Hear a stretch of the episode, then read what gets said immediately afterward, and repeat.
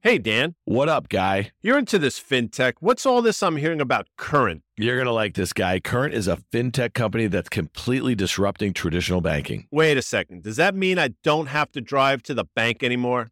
Yeah, exactly. I manage an important part of my family's finances from one easy-to-use app. Well, I got to get this app, but where can I learn more? It's super easy. Just go to current.com/OK, O-K-A-Y, and download the app. That's current.com/OK. Current is a financial technology company, not a bank. Banking services provided by Choice Financial Group, member FDIC, and Cross River Bank, member FDIC. Welcome to OK Computer. I am Dan Nathan. I am joined, as always, by Deirdre Brosa. She is CNBC's Tech Check host. Deirdre, welcome back. Hello, I'm glad to be here. Kicking off earnings season soon enough.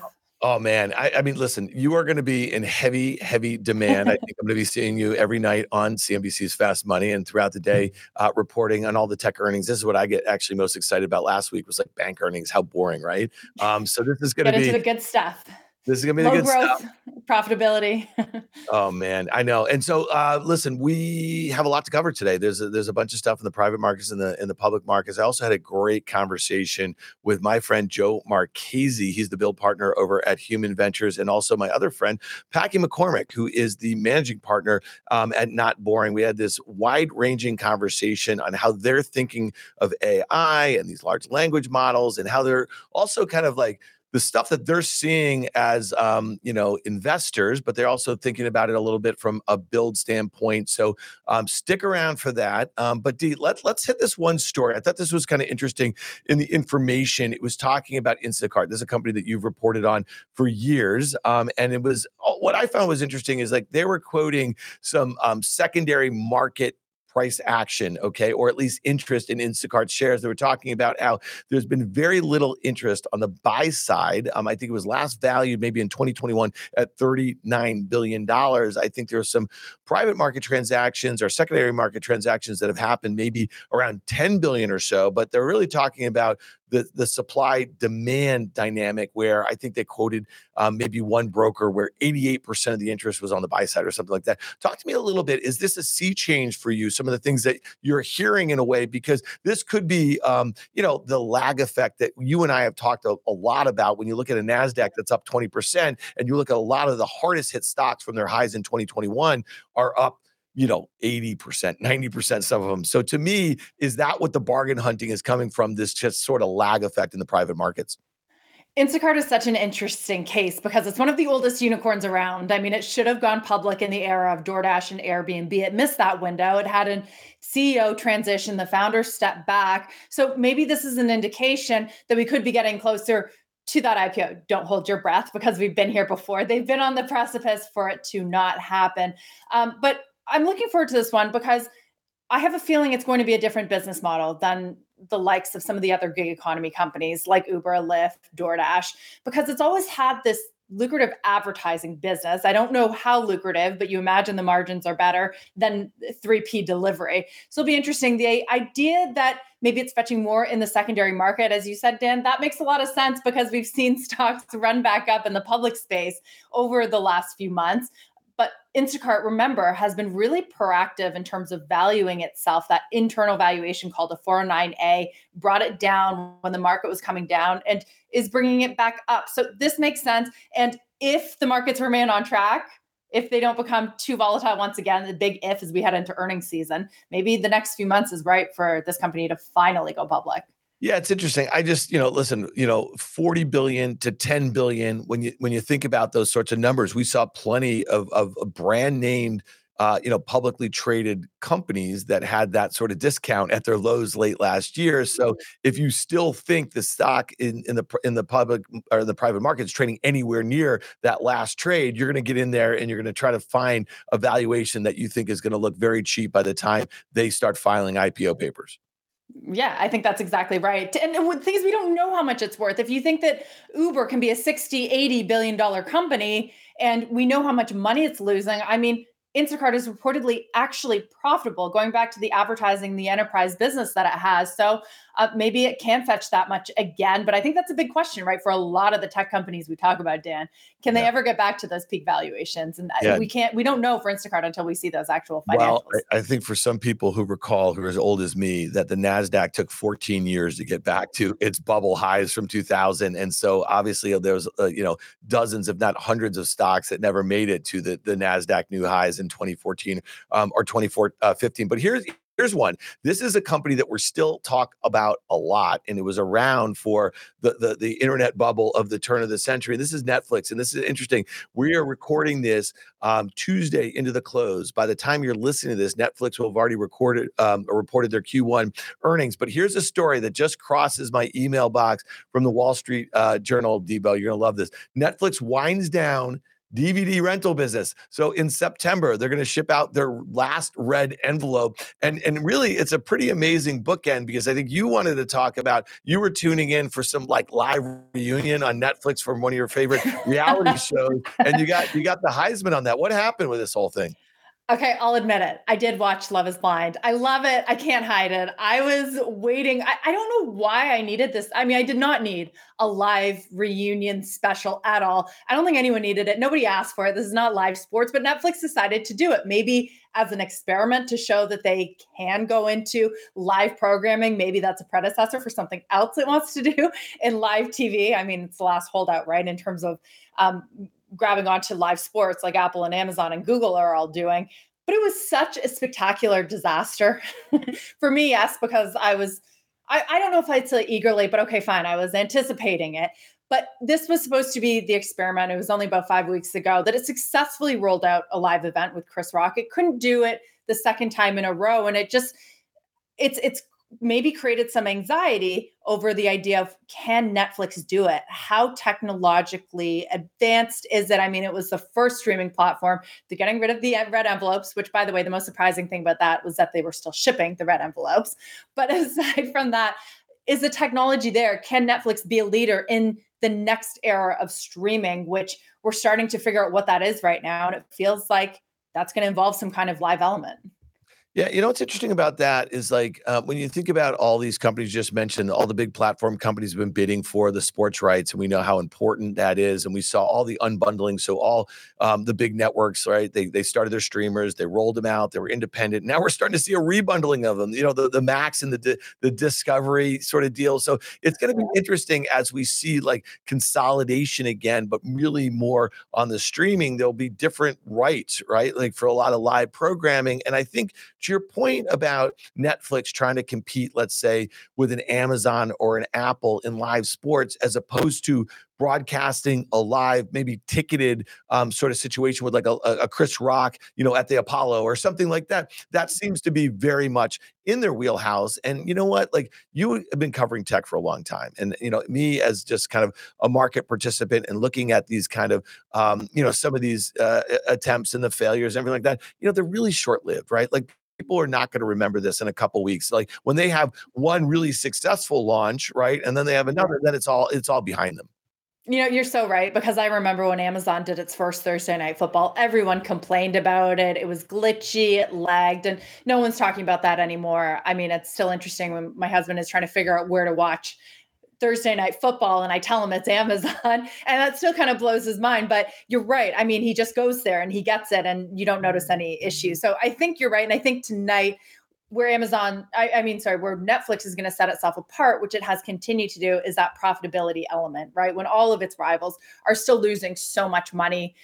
The fact that it's expected to bring in more than $1 billion in net income, that really is, saying something, has said something over the last year, but it's going to face more competition as some of these other streaming platforms get that profitability piece more in place. That's right. And this is one that like I find kind of interesting. At some point, we're going to see a lot of M&A. I think when people feel like the NASDAQ bottom, the economy is probably on better footing. It rarely happens at the bottom where you see like large strategic sort of M&A. but I always thought like Netflix would do very well by like buying a Spotify, for instance. You know, they have, you know, like 10 percentage points higher in gross margins, and think about how you could just streamline a lot of costs. And to your point about profitability, where, you know, Netflix is doing, you know, over $1 billion, you know, Spotify's still losing, you know what I mean, on a GAAP basis here. And so I wonder if we're going to start seeing deals like that, which would make a whole heck of a lot of sense, where you have this video streaming platform, you have this audio streaming platform. They're both best of breed. They both want to do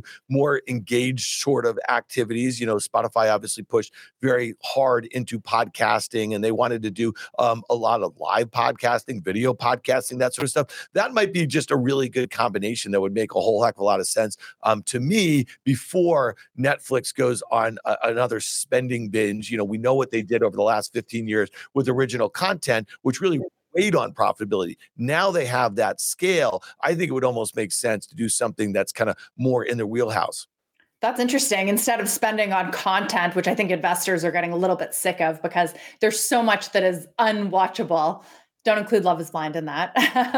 Maybe they spend to acquire something that they can put into their portfolio. And I mean, that's interesting because Netflix, I don't think, would have the same kind of regulatory pressures stopping a deal like that versus an Amazon or an Apple or Google that might want that property too, a Spotify. Yeah, I think in some ways you would probably, if you're regulators, you'd almost regulate it. It's not one of those situations that I think would, you know, listen, it really is about consumer protection and pricing power, that sort of thing. And I think that, you know, you'd much rather see a stronger Spotify and Netflix combination to kind of combat an Amazon that uses the profitability that you and I talked about last week from AWS to finance all these other money losing businesses, right? It makes them very hard to compete with if you think about that. And then you think of an Apple with a 2 billion installed base of iOS devices. They can do whatever the heck they want, whenever they want. The other question though is, would investors, I mean, Netflix is kind of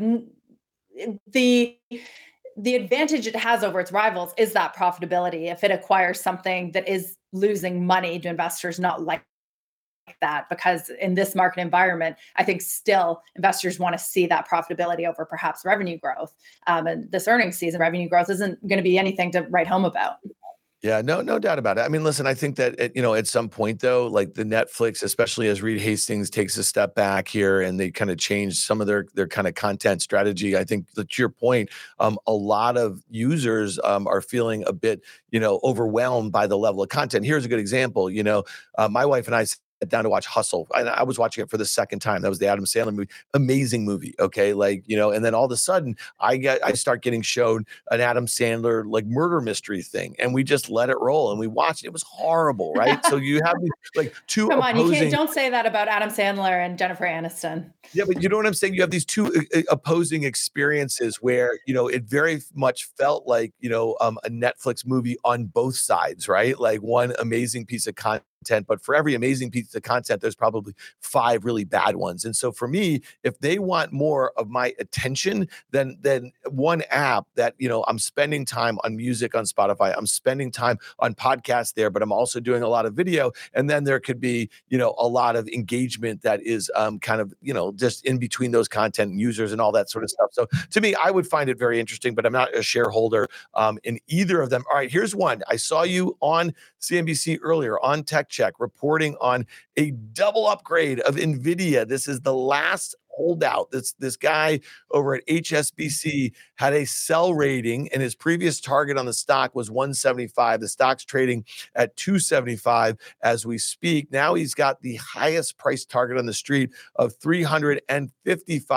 And I think it's important to remember, this is what, a $650 billion market cap company. This is very likely to be the next company in the $1 trillion club as far as market cap concerns. It's actually 682, and it's making a new 52-week high today. Thoughts on that? Because I thought you had a good hit on CNBC.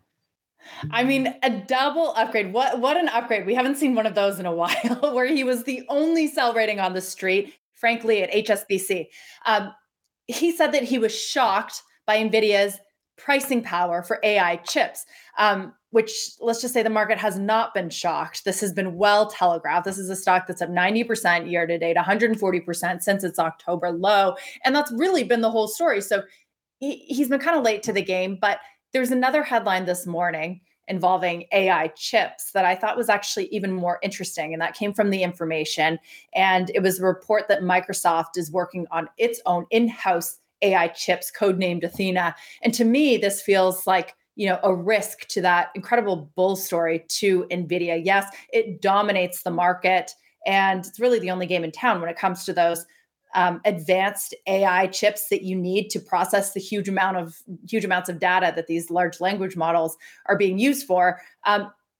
It's not just Microsoft working on this. It's Alphabet, Google, it's Meta, it's Apple. These companies know that AI is the next big platform shift. It's happening in front of their eyes, in front of our eyes. So they're working on these chips, and they're not there yet. I think that everyone may agree with that, but the fact that they're working on it presents maybe a threat to that bull case of NVIDIA in addition to that valuation. Yeah, and I guess the point, I think that's like a really, you've seen this time and time again, right? You saw it with Apple as they were just trying to vertically integrate, as they were just owning the high-end smartphone market, right? And they wanted to dictate the sort of capabilities that were in a lot of the chips and that sort of thing. And every time you'd hear those stories or see those stories, you'd see Qualcomm sell off, or you'd see, you know, Samsung take a hit overnight in Korea, that sort of thing, or whatever. But they were always like way away, right? It takes a long time to develop this stuff. And I don't think anyone who's been following tech for the last 25 years thinks that Microsoft has any real core competency when it comes to doing that, right?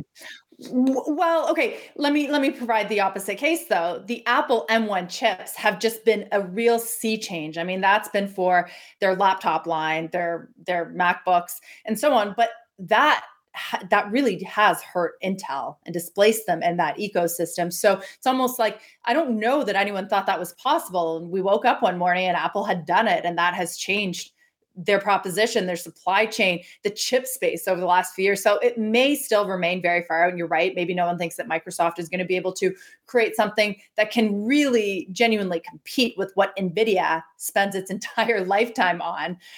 But it's not one to be overlooked. And I think that what Apple's done with the M1 or the M series of silicon is maybe a warning for that. And maybe Microsoft doesn't do it, but maybe Google does. Yeah, no doubt. All right. You were reporting on this yesterday. This was Monday. There was a story, I think it was in the New York Times, that were talking about how Samsung, for their smartphones, were considering bouncing Google's search in place of Bing. So what was your reporting? What was some of your thoughts on this? Because again, this is not the sort of thing that can just turn on overnight. When you think of, Samsung market share, it's not meaningful here in the US. And it almost feels like this would be more of a psychological hit. I don't know if anybody out there in the mobile space that has meaningful market share wants to attach their wagons to Microsoft for a whole host of reasons, because at some point, all of these other players are going to catch up, right, to the OpenAI and whatever they think advantage that Bing has right now with their partnership. So to me, it just seems like a catchy headline, and there's definitely been, as you and I have been talking about for months, some massive market cap shifts, right? Like Google was down 3.5% on that headline. I mean, when you think about that, that's like $50 billion or maybe more in market cap or so. So investors are still, I guess, to the word that you use, maybe, there's still a little bit of panic around all these headlines. There is. And is that overblown or not? I mean, yeah, 3.5% down on that one headline reminds me of a few months ago when Google botched its Bard It's Bard debut. Yeah, the launch, and they had all these issues, and they had some factual inaccuracies in it. And I think that week Google was down something like 8%, and Microsoft was up. And you thought, what is happening here? We look at that a few months on, and actually both those stocks are just neck and neck year to date. Hasn't really mattered, and that's because, to your point, Dan, Google has been working on this for a very, very long time. They are still thought of as the leaders in artificial intelligence. You see Sundar Pichai give an interview on 60 Minutes, and he gives the impression that they're moving cautiously and responsibly.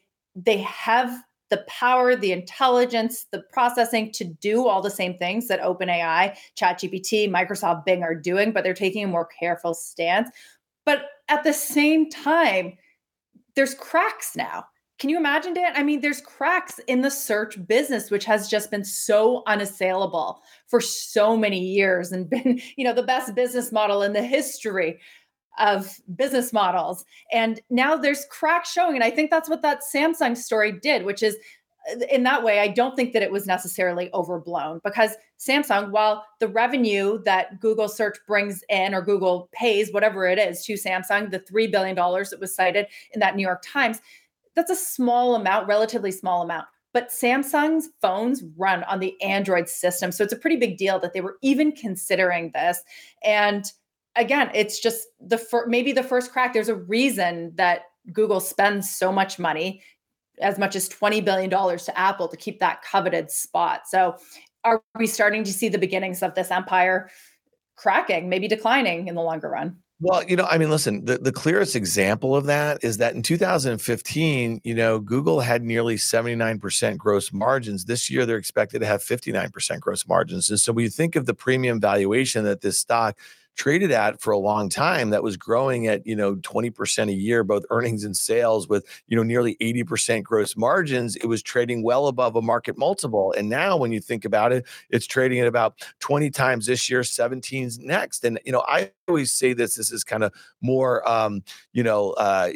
fast money sort of take here, is like, listen, when you're looking at that out year, and people say, well, it's cheap, Meta was in the same situation in 2021. People were looking at the out year saying how cheap it was, and they didn't see the ground moving below their feet for all intents and purposes. And so that's what I would be really focused on as it relates to Google. And if you're telling me that if all of a sudden now the cracks in the armor are becoming very clear, then this is where you really want to have your antennas up. You don't want to be, sleeping, like whistling past the graveyard here, assuming that they're going to be able to maintain share or take back some share and then improve their margins. Right. And behind that whole idea is that it's not going to end with a bang, but with a whimper, right? And all of these little cracks along the way are going to erode that dominance that Google has held. At the same time, Google, I think, is pouring so much money, so much investment, and so much of its focus into cloud, because maybe that's where the margins are going to come from in the future. And it's been reducing, its cash burn or its losses in that segment. So it is one of the three big hyperscalers. Maybe that's where the growth will come from, and potential future profitability. Yeah, no doubt about it. So crossing the tape right here is that Fox is settling with Dominion. So Dominion was the maker of these kind of voting machines, and they were suing Fox for pushing, what they said was false narratives and for defamation. They were suing them for $1.6 billion. I'm just curious, as a journalist, not opining on the settlement or the case or anything like that, what was your thought? You're somebody who spent a lot of time on air. You cross your T's, you dot your I's. You go on air and you report on stuff, and every once in a while, I'm sure you get things wrong and you correct it and all that sort of stuff. What was your thought? Because this is really a First Amendment sort of situation. If let's say Fox had lost this case, and again, not opining on the case itself, did you have any thoughts about this, or like some of your colleagues at CNBC or other reporters that you have? Like, was this an important event for you all? As a journalist, yes. I don't think we covered it to the same extent that other networks might have. I thought Jim Cramer had some good comments this morning. He kind of came out hard. He said that he's been in the business for, decades, and he's never seen such egregious sort of playing fast and loose with the facts. So it's a big moment, I think, for the media industry, certainly. And you do have to wonder about the processes that were in place to lead to something like this happening. Yeah, and I guess the point that I'm trying to kind of get at is like, okay, so let's say Fox had won the suit, right? And then maybe they just felt emboldened to continue to do what they were doing, or whether you agree with the politics of it or not. Let's say Dominion had won, and like, does that put almost every journalist on their heels a little bit, and really, being very, very guarded? And I think the main story here is that, Fox in the evening is not news, right? But it is command a huge audience, and so if you're pushing misinformation, it's not as you're doing it as news. But I don't know. I find it very interesting. I was kind of hoping to see what a jury might have come up with in this case. The facts, because a lot of us have already seen a lot of the facts. We already saw what a lot of the Fox hosts were saying, behind the scenes. And so I don't know. I find it kind of interesting. I'm kind of bummed that the thing settled. Yeah. In this era, though, it's more important than ever. And I agree with you. I wish that we could have seen this sort of go all the way through and a jury decide on this. But the news industry is in such a difficult position. There's so much misinformation out there. We're going to be heading into another election that this stuff is so crucial. And yes, mistakes are going to be made, but it's really important to correct them as soon as you know and sort of face the music. And so the fact that this had to wind through the legal system is so interesting. And you know, will have implications for the media industry for years to come. Yeah, no doubt. I'm looking at the headlines now myself. All right, we can't get out of here until we hit Tesla here. So I thought Tesla reports tomorrow after the close, and it's interesting. You know, the stock is up a lot. It was traded as low as $100 this year, and it closed today at $180. It's down about 15% from its recent highs over the last couple of months. And the last couple of months, I think it was interesting. They had that AI day, and I think a lot of investors were kind of excited about it, but then nothing really came out of it. The stock sold off. And then into quarter end, the stock ripped for excitement about delivery numbers, which kind of came in a little bit below consensus. And so when you think about all those price cuts that have gone on over the last few months, I mean, people are kind of worried about the margins here. And margins are expected to be down a few percentage points from last year. I think it was 25.5% or so, expected to be 22. Some saying with all of these price cuts, and they just instituted another one in the last week, that's going to be really hard to kind of achieve 22%. And the other thing is, I found this kind of interesting article, you know, a day before they report in the Wall Street Journal, Tesla faces a tougher road ahead in China. They're talking about all the competition. They're talking about losing market share. They're talking about some of the local manufacturers that are not participating in these price wars. So they want to kind of maintain their margins or so. Thoughts on this? Because to me, listen, I think anyone who listens to this podcast, you know what I think about Tesla. I've been short Tesla. I'm still short Tesla. I'll be short into their number. I think that they're going to be hard pressed to kind of hit a 20% gross margin number, given all the competition and all the downward pressure on margins. But the last point is like, none of the current estimates assume that the global economy or the U.S. economy is going to be weak, and maybe they don't find this to be particularly, a good environment to sell EVs. The last thing, and I know you spent a lot of time in Asia and reporting on U.S. companies doing business there, but also local companies doing business there. You know, the geopolitical dust up that could occur or is occurring with U.S. and China, but what might happen with Taiwan, I would see U.S. consumers getting pretty nationalistic, you know, in that scenario. So I actually think that the Tesla story in China could have peaked, and they just saw their market share go from 14 to 10%. I think that China is really the story here. When we talk about competition in North America, I don't buy it. I don't think it's there. I think it's still a long way off. And if you're going to buy an EV, even in a softer economic backdrop, you're going to go for a Tesla, and, you know, they're adjusting prices so that they continue to maintain that market share, that dominance. But China is such an interesting case because we've talked about this before, Dan, that it's not Tesla versus Rivian versus Lucid here. They barely register. But when you're talking about a NIO and a BYD, those guys are already giants there. They're already selling to the Chinese public. And Tesla, I think, is going to have a harder road going forward.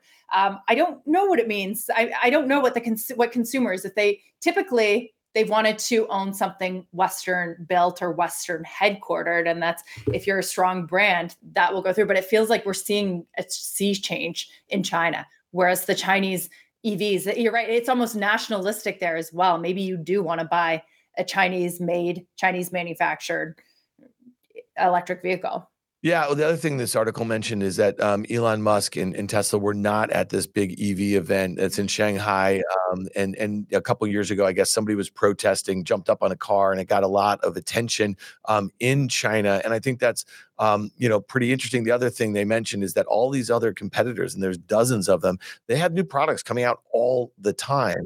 And so Tesla has not refreshed any of their cars since they launched in China. They certainly haven't. The Model S looks like the same as it did in 2011, 12. Here, it's a little slicker here and there. So that'll be an interesting one to watch. All right.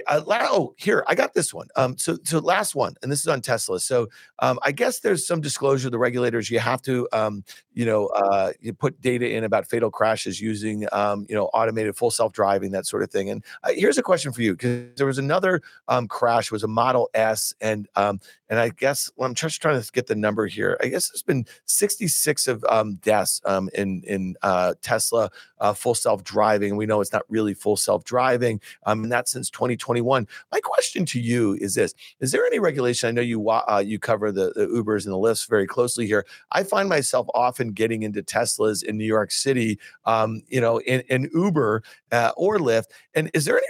Do either one of those companies have any rules about the drivers not using FSD in the? I don't know if you know that or not. I don't know. That's such a good question. I don't know. To my knowledge, no, but I wonder, especially it would be a very sensitive point for Uber, because remember, this was a few years ago, but it was developing its own autonomous driving fleet of vehicles. And there was that really tragic accident where there was someone at the wheel, but it was in self-driving mode and it killed a pedestrian. So I don't know. It's a good question. I'll ask next time. All right, get Dara on the blower. Get Dara on the phone. I want to hear what he's got to say. All right, Debo, we covered a lot of ground here. I really appreciate you taking the time in your busy day. So thanks. I think I'm going to see you probably in a little bit on the Fast Money. I'm heading out here right now. Yeah. Perfect. Right. And I'll see you in real life next week. All right. Thanks so much. You guys stick around for my conversation with Joe Marchese of Human Ventures and Packy McCormick of Not Boring Capital.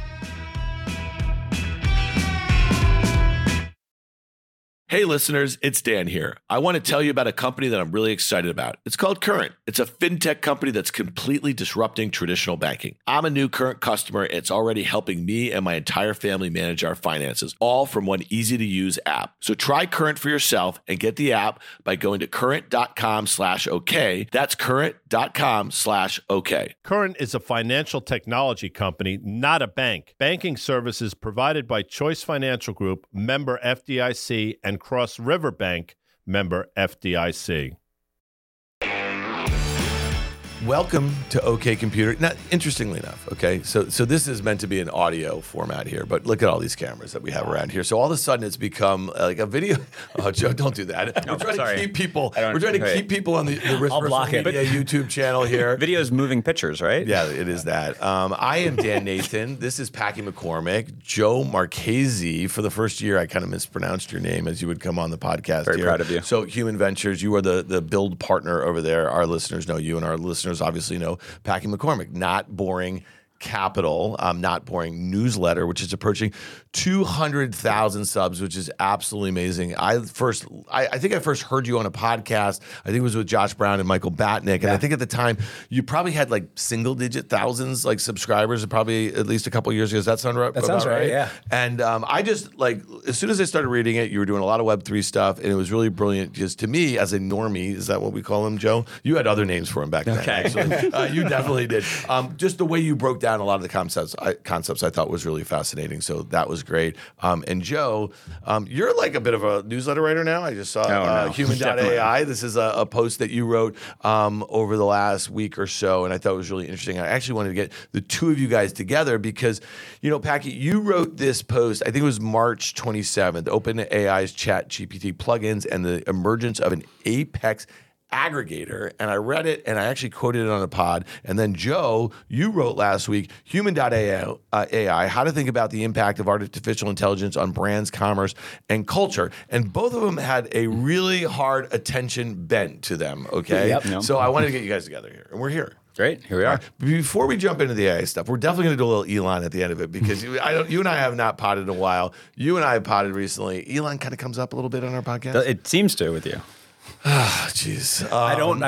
I'm not looking forward to telling you that you were right, but. Oh, see that? You see what Packy? No, but I think you and I had one last year we were talking about. Listen, one of the things about him in general is I think that a lot of people, and you are optimistic, and tend to be very optimistic about tech and about trends in tech and everything like that. And I'm just like, I've seen this guy before, okay? Like, that's my only bit. Well, I've seen him in really bad TV shows. I've seen him in bad movies about markets and selling shit or whatever. It's no different this time with this guy. I know that the difference is that some of the companies that he's running, I don't mean started, some of the companies he's running are doing kind of cool stuff. He just bought one that he's running into the ground, so we're going to get... So you just couldn't help yourself, so we're going to start there. Yeah, no, we're not going to start. Moving on.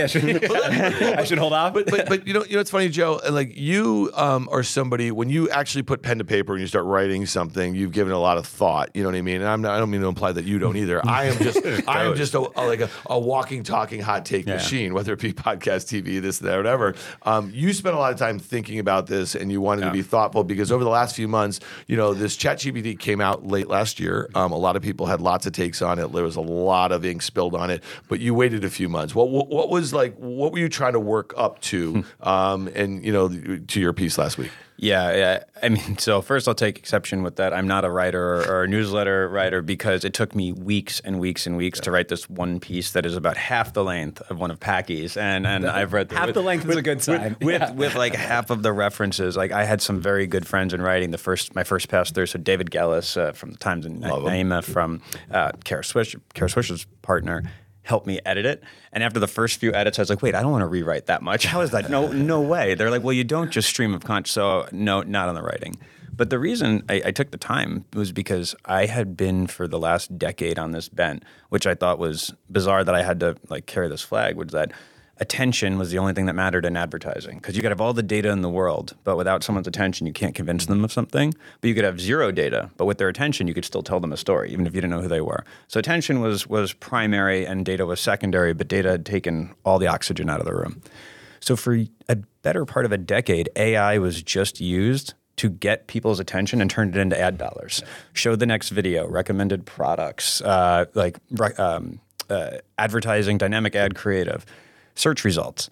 And for the first time in my time in tech, AI was going to be used to potentially disrupt the entire basis of the business model of the internet, which was advertising. Mm-hmm. And so that was just, it was bizarre to me to start watching. For decades, you write, for decades it had been used as such, but you didn't call it AI in the advertising business, right? Like what would you guys call it? They would call it machine learning. Yeah. They would call it programmatic. Yeah.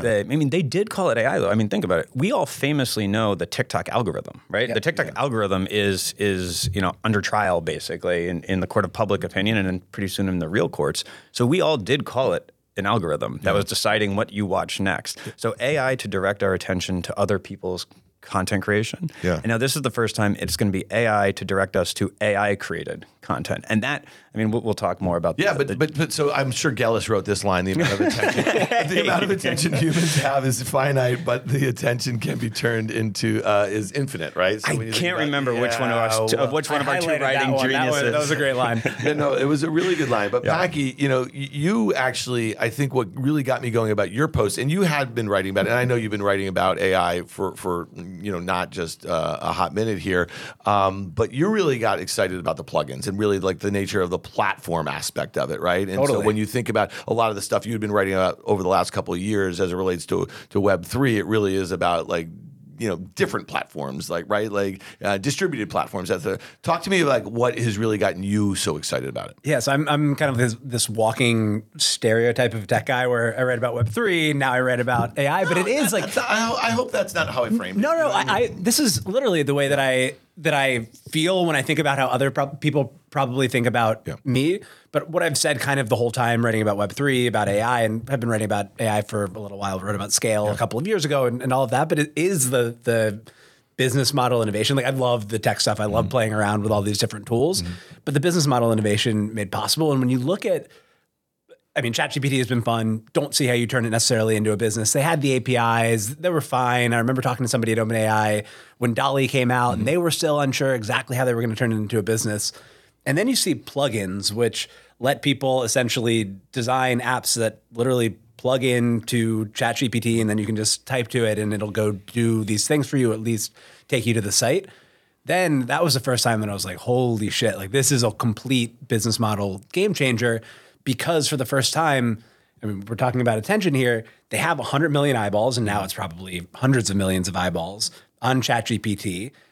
Developers want to plug their thing into this magical new thing, and they can turn that attention now into actions, right? And so like instead of saying on Google, I want a flight, and it takes you to 5 different websites, you say, I want a flight, and it's like, cool, I'll book that flight for you. It doesn't do that right now. They're playing nice with partners. Yeah. This is always what happens in the beginning of platforms.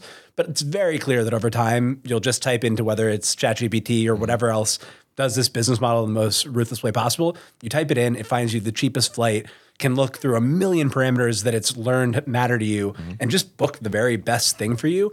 And that's incredibly disruptive to a bunch of different internet business models. But that is such – so that example, I used to use this example – before this wave of AI, where I would say, I don't want to shock anyone, but William Shatner did not negotiate your hotel room in the early 2000s. The Priceline negotiator was a brand, and it started at the top of funnel. Yeah. And why did they need to do that? Well, because when I search on Priceline for a hotel room or a flight or a car, and it gets to the bottom and it says, okay, we found you a flight for $279.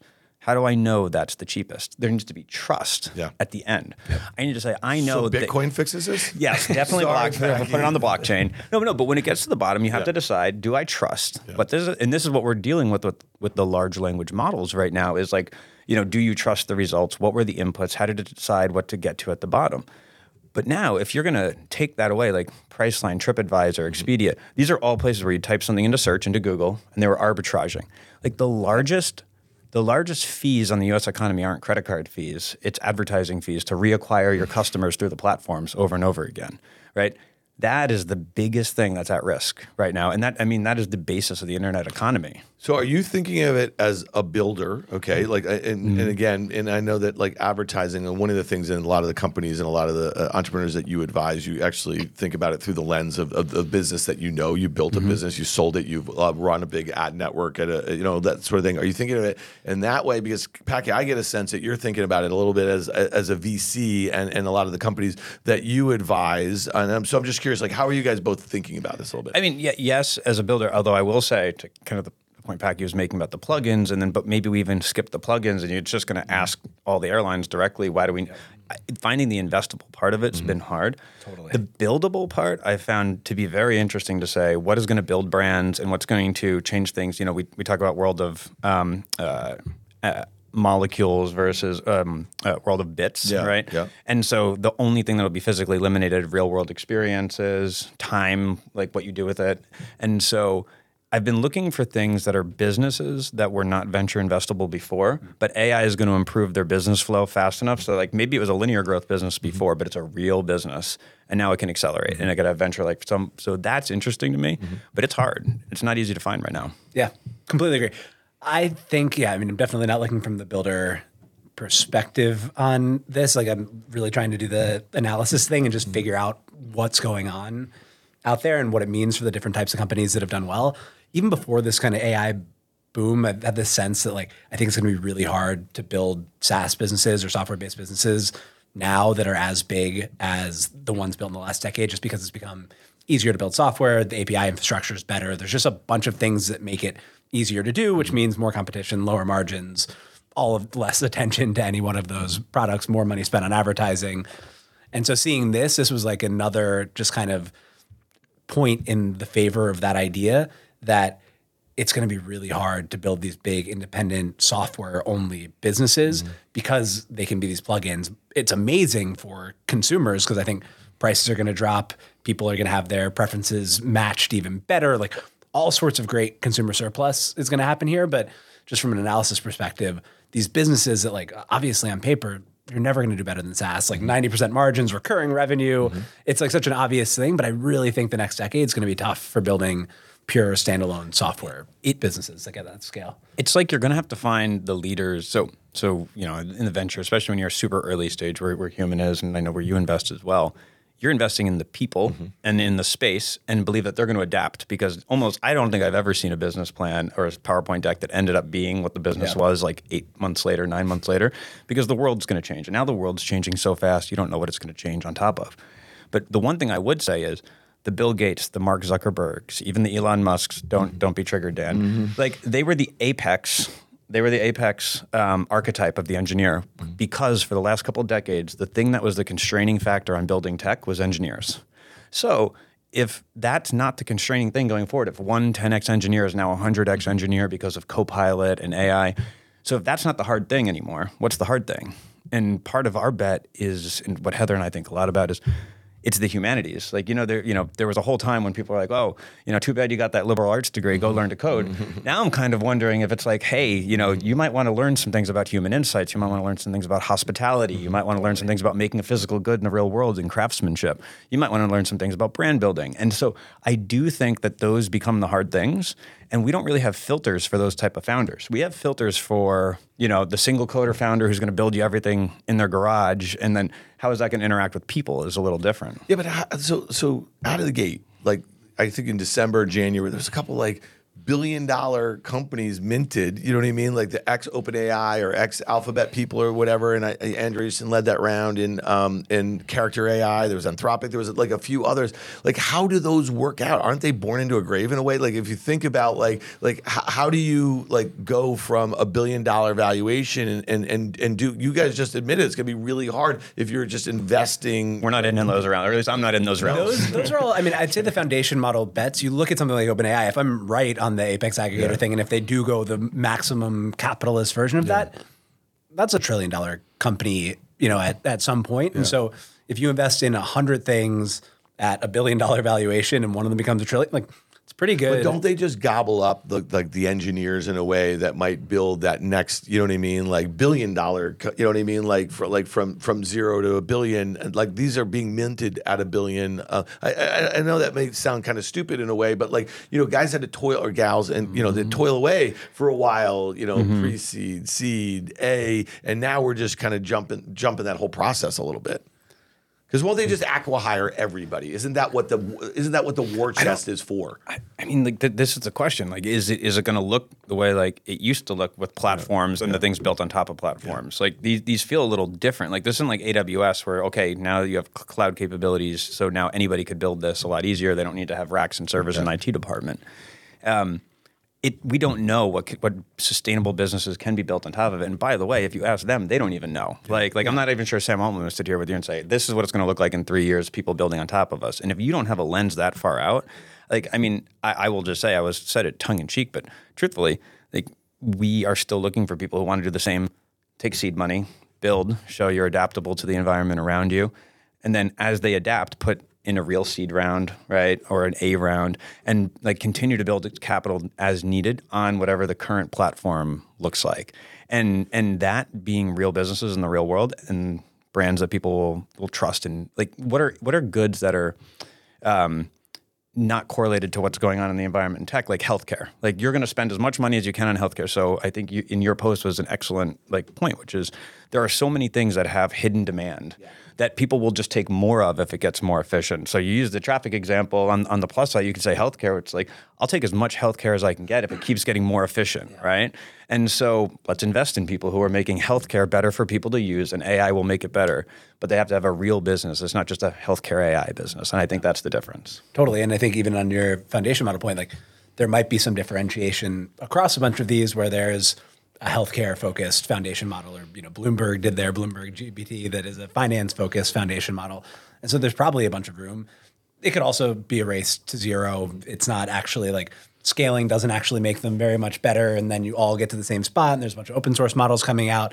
And so maybe all those billions are worth zero, but I think that's absolutely right that there's going to be a ton of demand for people building on top, things that add actual value, create products in healthcare, help design, you know, fusion. Like there's all these things that are tangible businesses that are now maybe a little bit more possible that are going to be building on top of these. And I think the opportunity set is just so large that I think what's happening is you're just playing seed on some of these just at like a 2 orders of magnitude level higher, because the outcome could potentially for some of these, if any of them do win, be 2 orders of magnitude higher. And something it's funny though, you just said like it's going to be $1 trillion company, and until a few years ago when Apple crossed that mark, and then we had obviously Amazon and Alphabet and Microsoft you know, do it in short order, and it seemed like NVIDIA was going there and Tesla was above $1 trillion mark. Those just seem like numbers that are just crazy. And today there's a headline out, and it's not even a confirmed headline, is that, you know, Samsung is considering dropping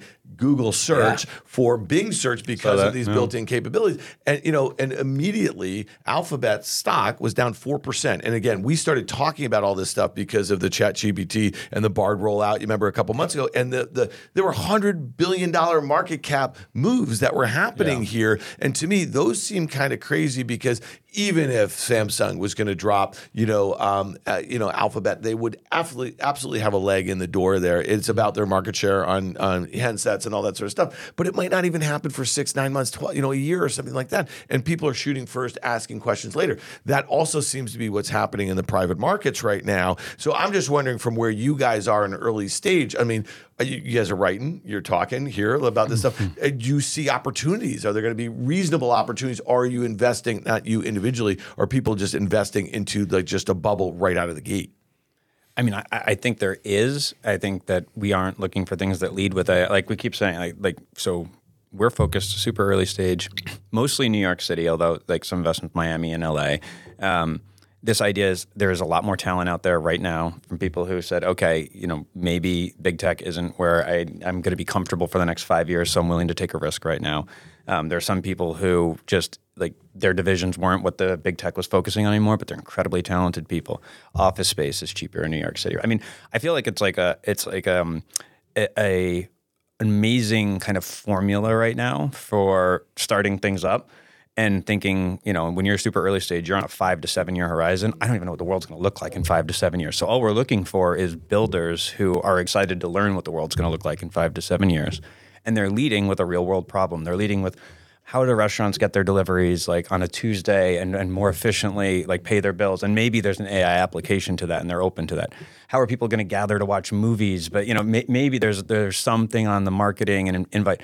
You know, out-of-home advertising, which I sit on a public company board of, but like watching that, that's a physical space. It can only get smarter in what it's doing, but it's still limited physical space. So I think that there's lots of areas that are still interesting. I think you can't lead with the technology and then look for the solution, right? Like you have to lead with like, what is this solving? And now can the technology do something to better it? By the way, if not, do the hard thing. Yeah. I think there's a total bifurcation as well. Like, I do think it makes sense to seed some of the very best people out there, like the amount of really good AI researchers is still one of these really, really, really scarce resources. So it makes sense that a lot of them are raising at higher valuations. And then I think it makes sense to write a lot of small checks into people experimenting early on, and that can be tech led and not problem led. And like throw $100K at somebody out there just like tinkering around and seeing what they come up with.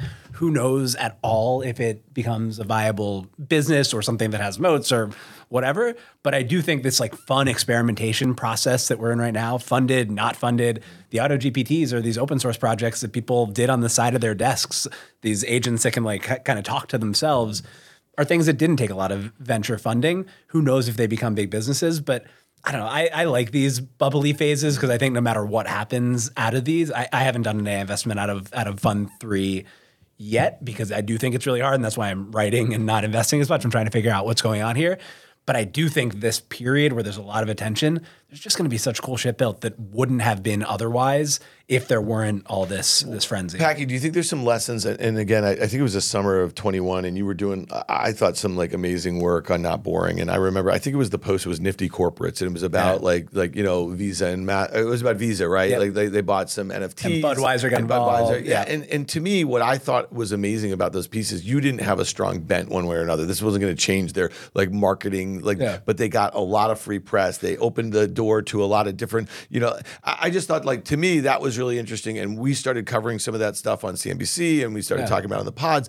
What do you think some of the lessons are about some of the big, like let's not even, we're going to get to the platform companies. We're going to get some of the big advertising models and stuff. What do you think some of the lessons for corporates are going to move too quickly into like, you know, bad chatbots? Like the one that you gave, it was the wallet. It was the Budweiser wallet where all of a sudden they're getting like tons of dick pics. You know what I mean? Like, there's got to be some good lessons as far as like the way companies are thinking about how to use some of these technologies right now. It's really interesting. It seems like right now, I mean, like Bing was the one that took the most arrows, right? They came out with this thing, Sydney, their Bing chat that was completely unhinged. It seemed like they were, I mean, they took it offline, but kind of totally fine with it. And I think it probably created some of the hype that leads to Samsung maybe replacing Google with it because it got all that attention.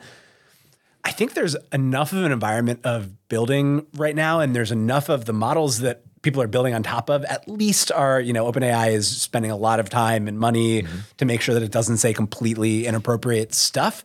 It feels safe enough that if it says like kind of wrong things, then you just say, our thing says kind of wrong things, but like it's pretty helpful. Or as long as you like kind of back it into the right, you set the right expectations with the users and say, it can do these kinds of things, it can't do these kinds of things. I actually think it's pretty low risk to experiment with because people kind of understand what to expect from these models. Now, I think you really have to think about who your users are. If your users are, you know, my parents are having fun with this stuff, but like, are they really? Yeah. Your mom, Joe? She'll send me stories on it. Yeah. But like, if there are people who are not maybe, you know, like as interested in cutting edge tech or would be confused by chatbots, like maybe don't just throw it in to throw it in. I don't think, you know, Budweiser or Visa would have done that either way. Like they were very much targeting a certain group.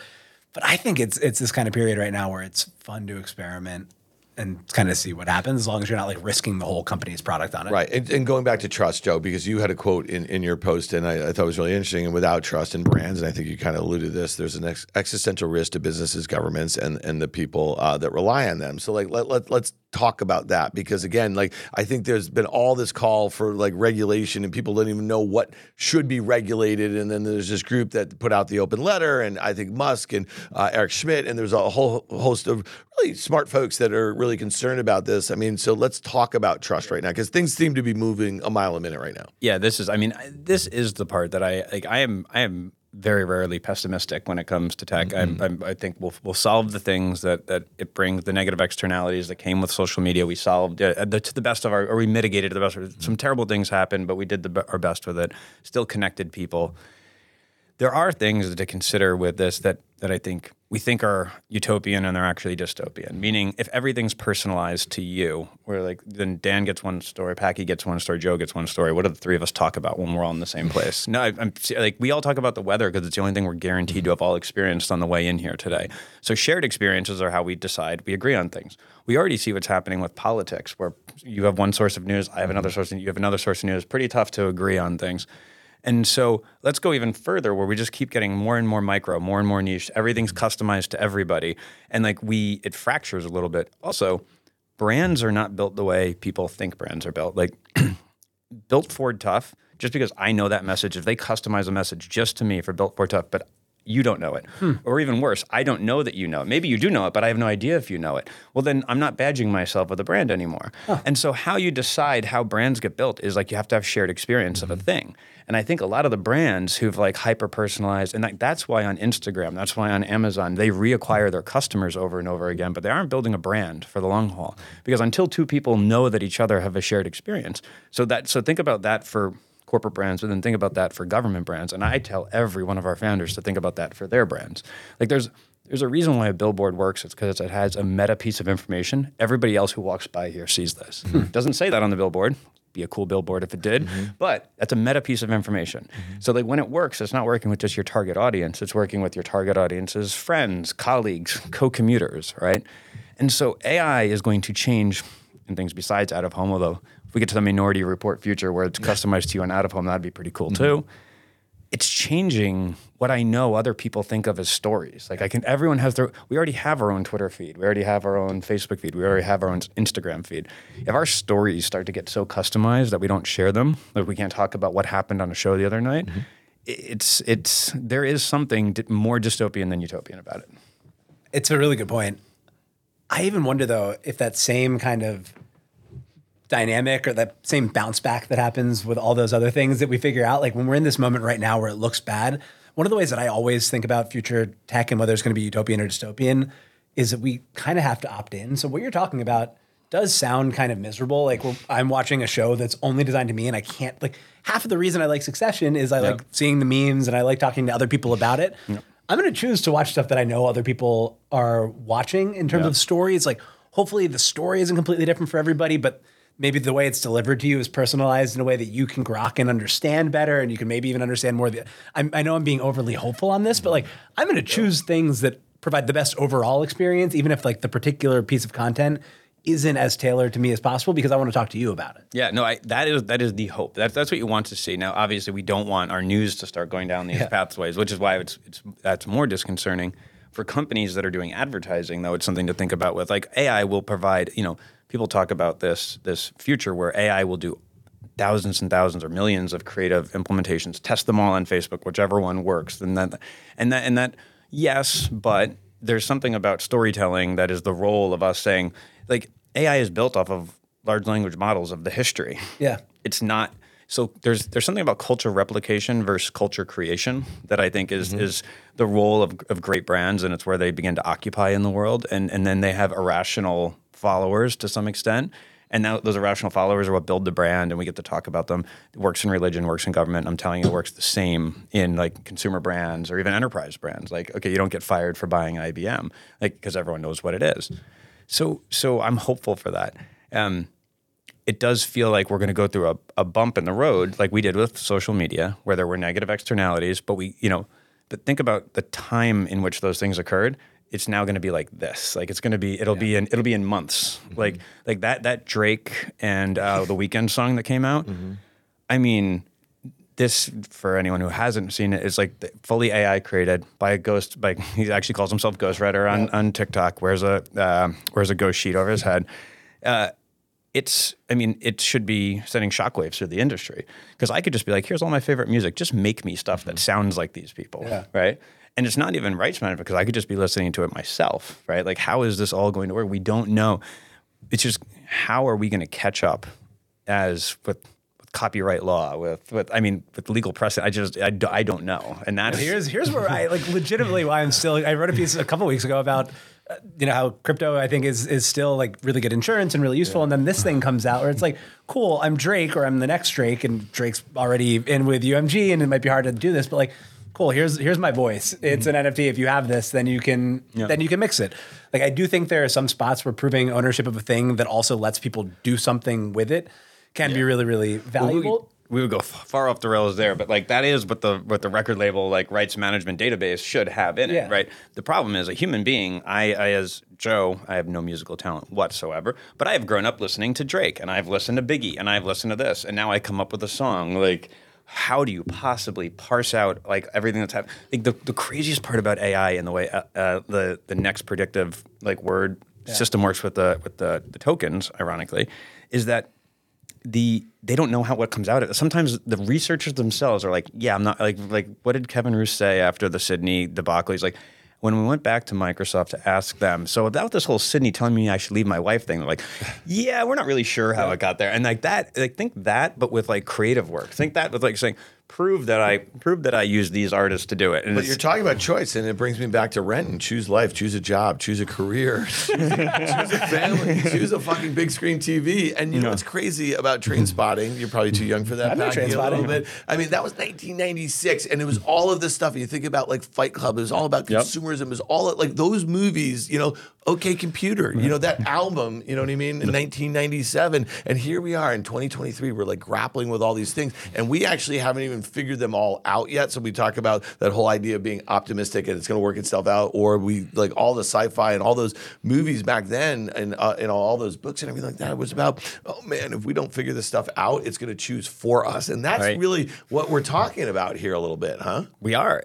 And that I think is, it's both exciting. Here's what I do think is exciting. So for all of the terrifying part that the business model of the internet is broken if advertising is flipped on its head, advertising as the dominant business model of the internet was a terrible thing in a lot of ways.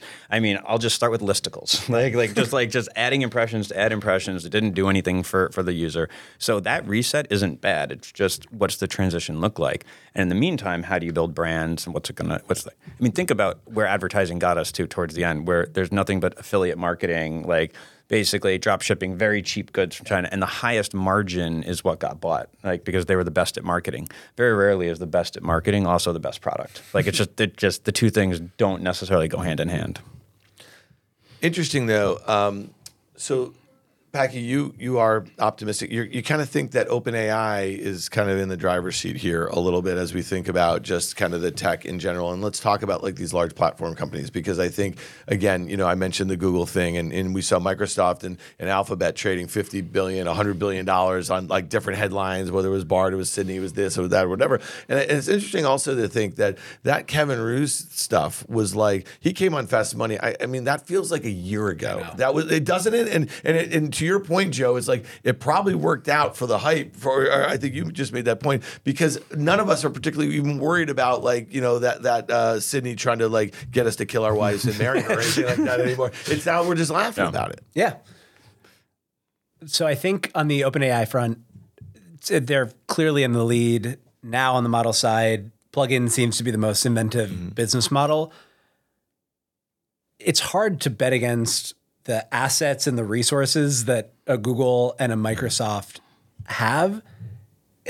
that same set of resources that Google has with a different culture and team, I'd be like, yeah, no problem. They're just going to plug this stuff in, change the business model, do X, Y, and Z thing. And they have billions of users who come to their site every day still. And now they can just direct them to plugins or answers or whatever else.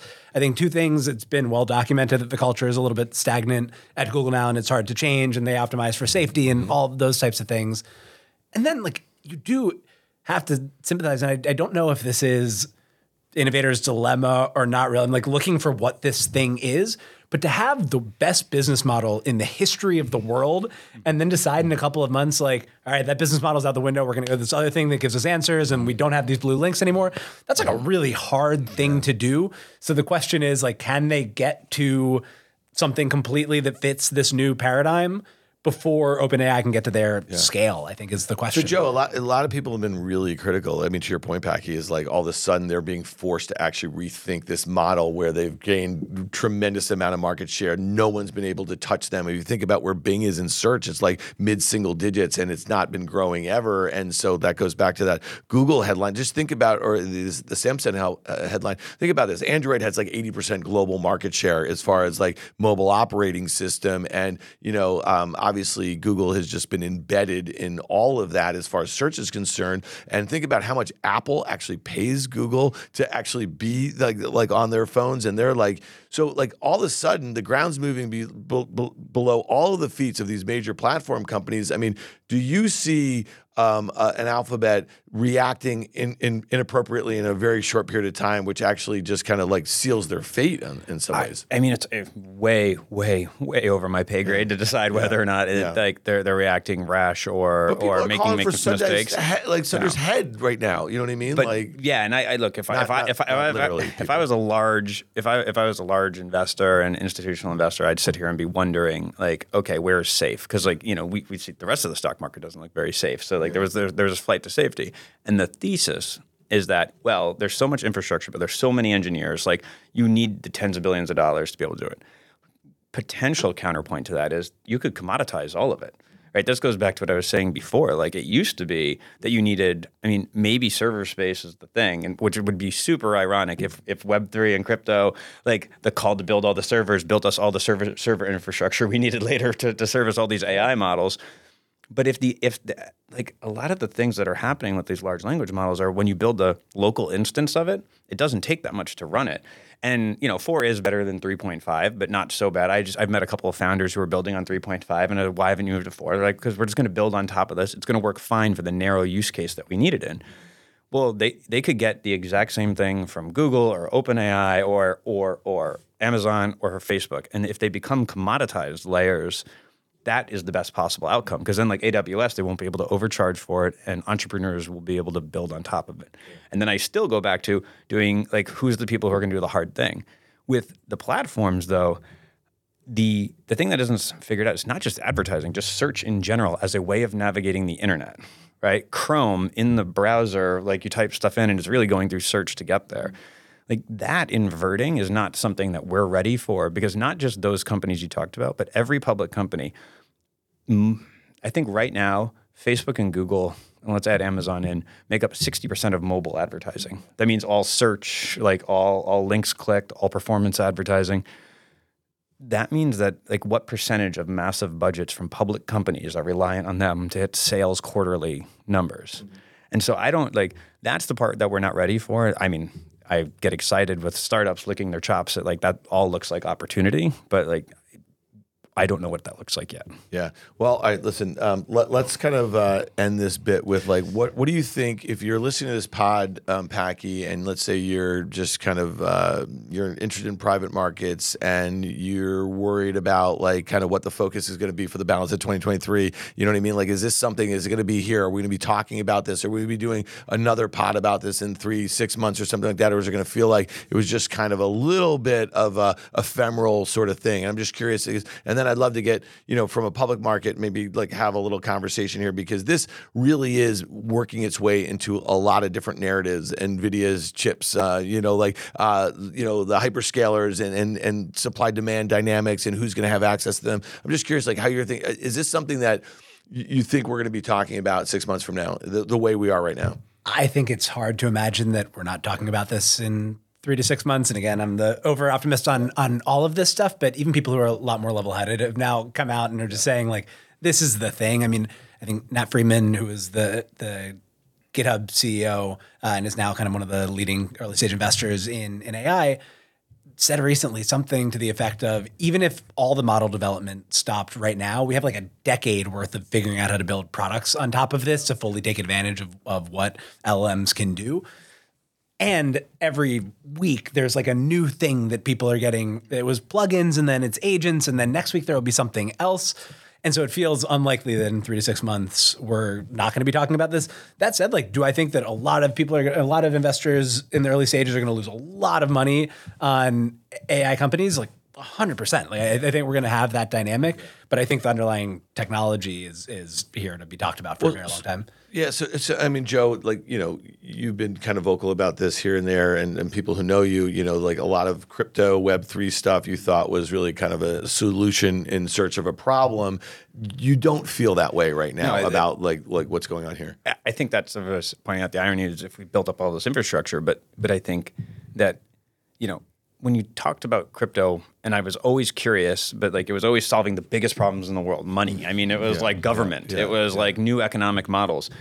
AI is solving some of the most boring shit you can imagine, right? It's solving workflows in organizations, which, by the way, could lead to our next round of layoffs, like joblessness. This is why, you know, I point on the piece that like, you know, we're in a Star Trek or Star Wars future coming here, right? Age of abundance or age of scarcity. Mm-hmm. And the Star Trek is it's abundance. We all have everything we need, but people get excited and they find new things to work on. There's hidden demand or scarcity in that, well, I'm an employer and I just found a way to cut 10% of my workforce and keep my productivity at near 100%, or maybe I cut 50% of my work. This isn't like everyone was afraid of this with self-driving trucks because truckers make up such a large portion of the workforce. However, like that is they can have no fail there. To your point about you could be wrong in AI and not be too bad, but you can't be wrong in a self-driving truck and not be too bad because it can hurt people. AI, they could be like, okay, I'll get some of my clerical stuff wrong once in a while, but I'll have 50% less employees. Like that's it's long-term abundance creation, short-term terrifying. Yeah. And I don't think we've ever had technology that was going to be short-term. Like the biggest hope I have is hearing, when people said the internet was going to improve productivity so much, but then people found a way to waste half their day on the internet. So it really fixed its own problem. I don't really see that here with this version of AI and companies. So that would be my one thing to look out for. All right, stick around. When we come back, we're going to talk a little bit about Elon Substack and maybe what might fix this. Packy's got a post out on it, so let's check it out.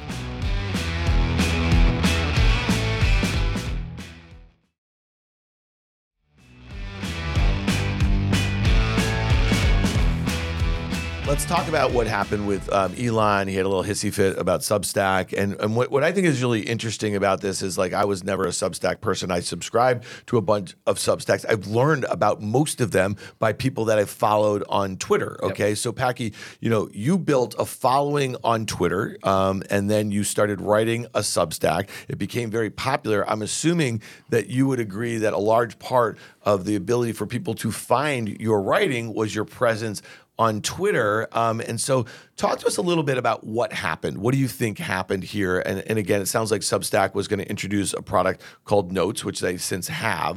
Yep. And Elon thought this was a competitor towards or a knockoff, I guess, on Twitter or something like that. So how did you find out that your nearly 200,000 Not Boring Substack subscription was not going to be able to be shared on Twitter? What did you do about it? How did you feel about it? And where are you right now on it? Yeah, so I guess even to correctly, so I kind of started writing before I really had any Twitter followers, mm-hmm. and the two really grew in tandem. Okay. I viewed Twitter as a place that like maybe sometimes it would go viral, but could also be the place where the community lived. I didn't want to have a private, not boring community. I wanted the conversation to be out in the public and people to share.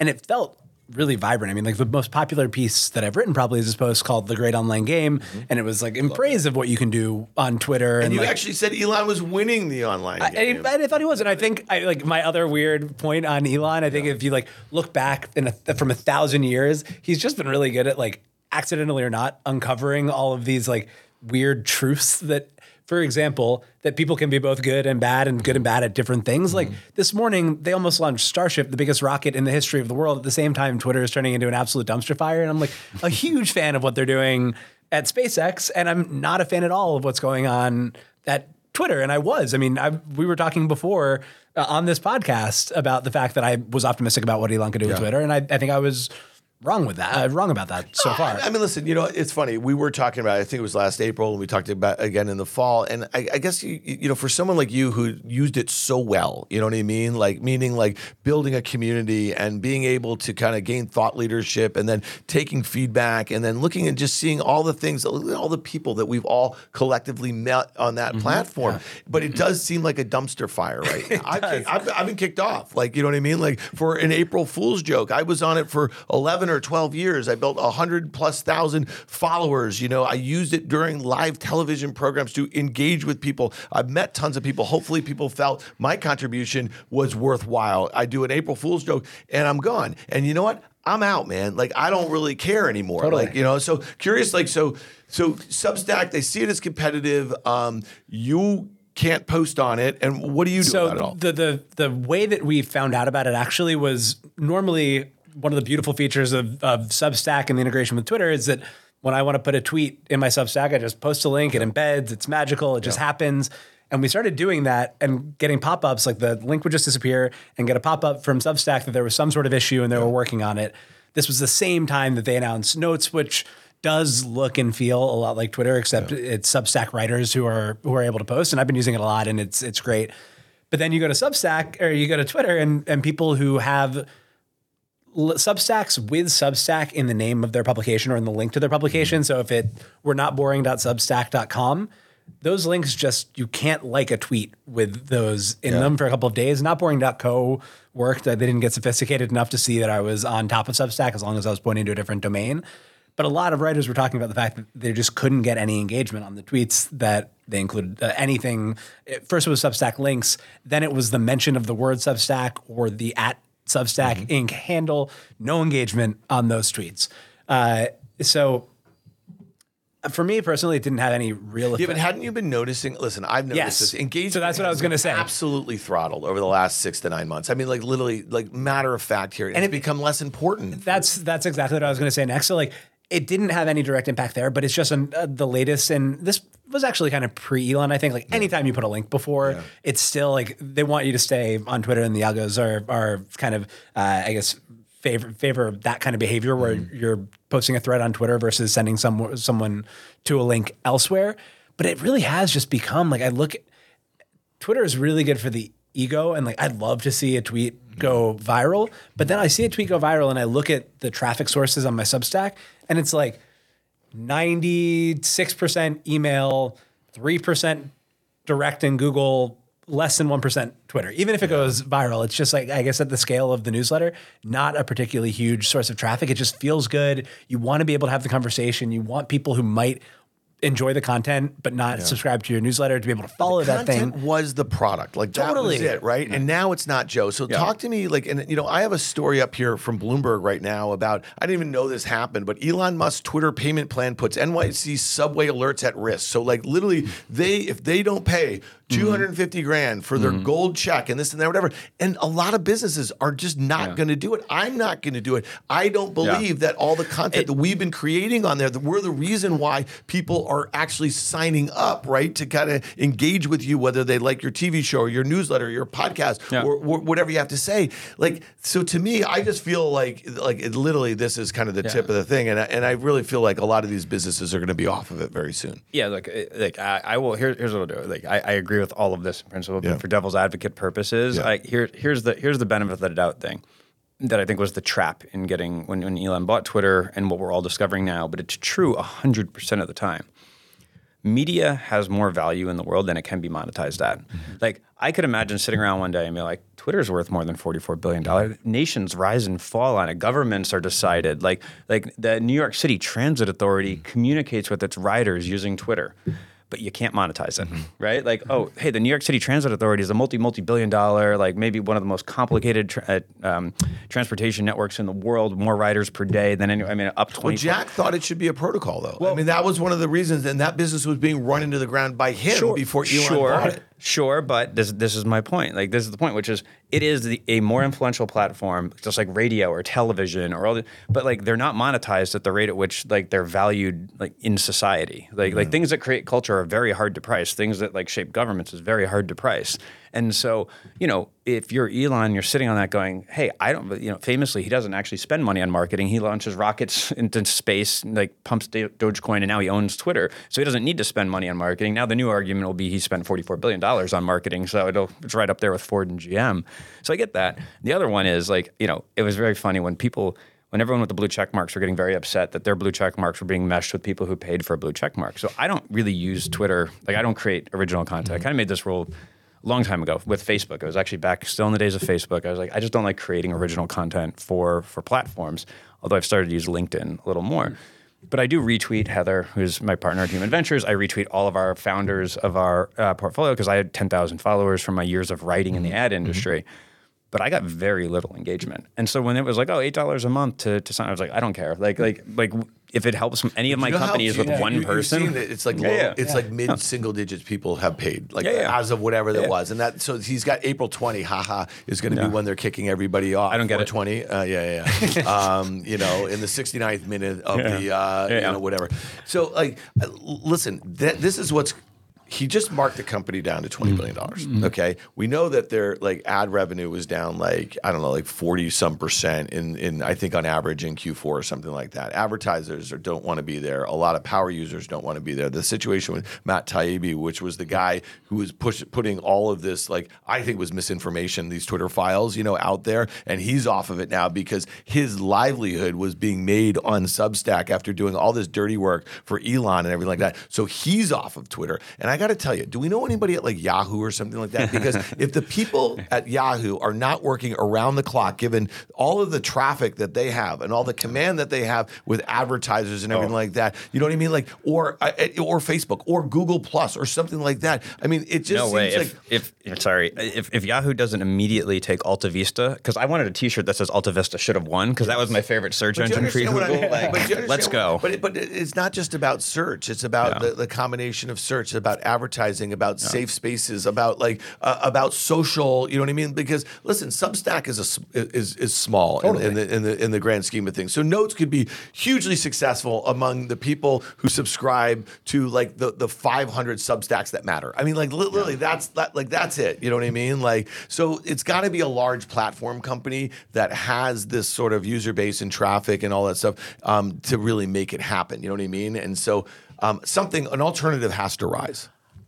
That's one possibility. Ben Thompson wrote about this at least a year ago and then kind of rewrote about it recently, that the future of social is kind of small and a lot of his activities going into group chats and different places. And he wasn't super bullish on the way that Substack Notes launched because it maybe wasn't differentiated enough. But I do think there's a version of the world in which Twitter dies a death by 1,000 paper cuts. I'm on Warpcast for crypto conversations. I'm on Notes. I'm in group chats. I'm in all of these different places, and it's not particularly convenient. I think probably at some point maybe someone just builds a layer on top that aggregates all those. Text.com maybe is a potential kind of company that could do something like that.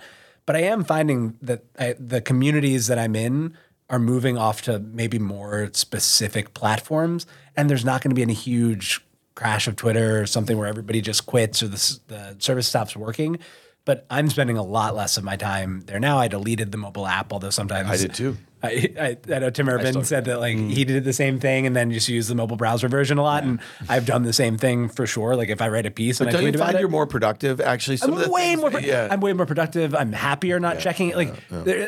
There's rarely a time where I go on Twitter and I'm like, I feel so much better right now. Like the best thing that, you know, like the most likely outcome is I go on there and some like random person with 6 followers who I've never met before says something awful about me.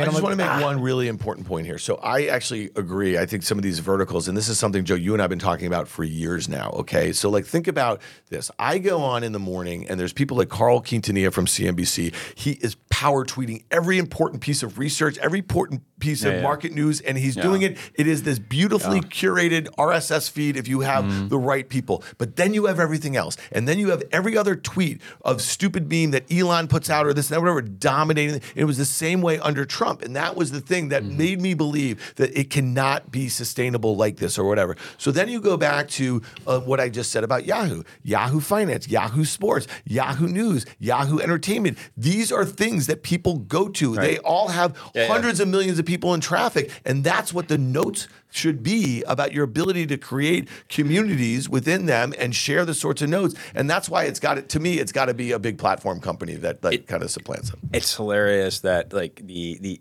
so actually, as you were talking, it gave me an idea for a new startup in the AI space that I'm actually very excited about. I will share as soon as the mic's right, because I'm going to have someone hack around on this at Human. But the idea that everything that's old is new again, you know, Yahoo was a homepage curated by people of websites that you should, that here's where you should go because you can trust it. So like could search become a thing that is like, okay, we will have filters. You know, when search first started, there was a huge argument that the Wall Street Journal and the New York Times and everyone shouldn't have their stuff indexed by search because like they were getting it for free. And then that became the new front door instead of you going to the brands you trust. In this new world, it's like, I don't know that I want to ask questions to something that's faceless that I don't know where it's pulling from anymore, right? So will editorial become an important layer? And will that be the thing that is differentiated and be like, okay, I'll go in the front door here, right? It's our new, it's our Shatner, you know, low price guarantee, Priceline negotiator, except for like truly trusted people or brands that say they'll curate this for you. I mean, huge fan of like The Skim, right? Which has been a newsletter that is curating in the morning, but really what they're, people are saying by reading The Skim is, I trust you that you're going to curate down to what I need to know today because I can't read everything, right? So what about that for everything? Like can AI do something interesting so that editors can be, you know, they talk about 10X Instagram engineers. Artifact. Artifact. Is, I mean, I think they're trying to do that.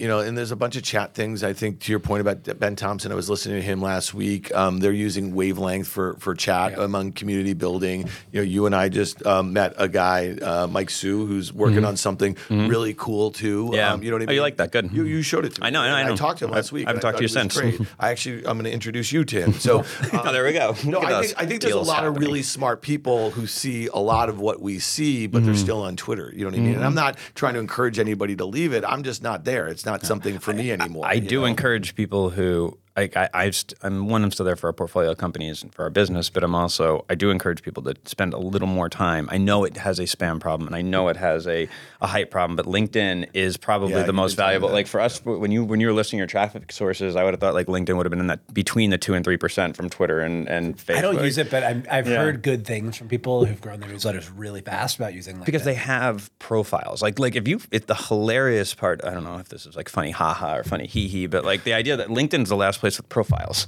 right? Like Instagram and Snapchat. But like it's the last thing that has profiles where I can go see what is Packy doing these days. Oh, this is what he does. It's an insane that this is where we've ended up. I've said this about Facebook and Friendster and MySpace and forever that the Twitter profile and your like Twitter homepage is the least like the area on the internet that should be developed just so much more than it is. Easy, right?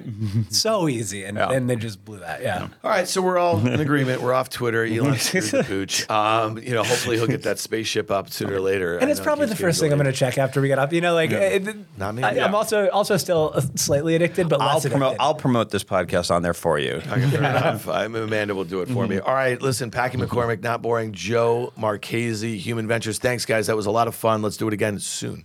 Done. Thanks for having us. If you like what you heard, make sure to hit follow and leave us a review. It helps other people find the show. We also want to hear from you. Email us at contact@riskreversal.com.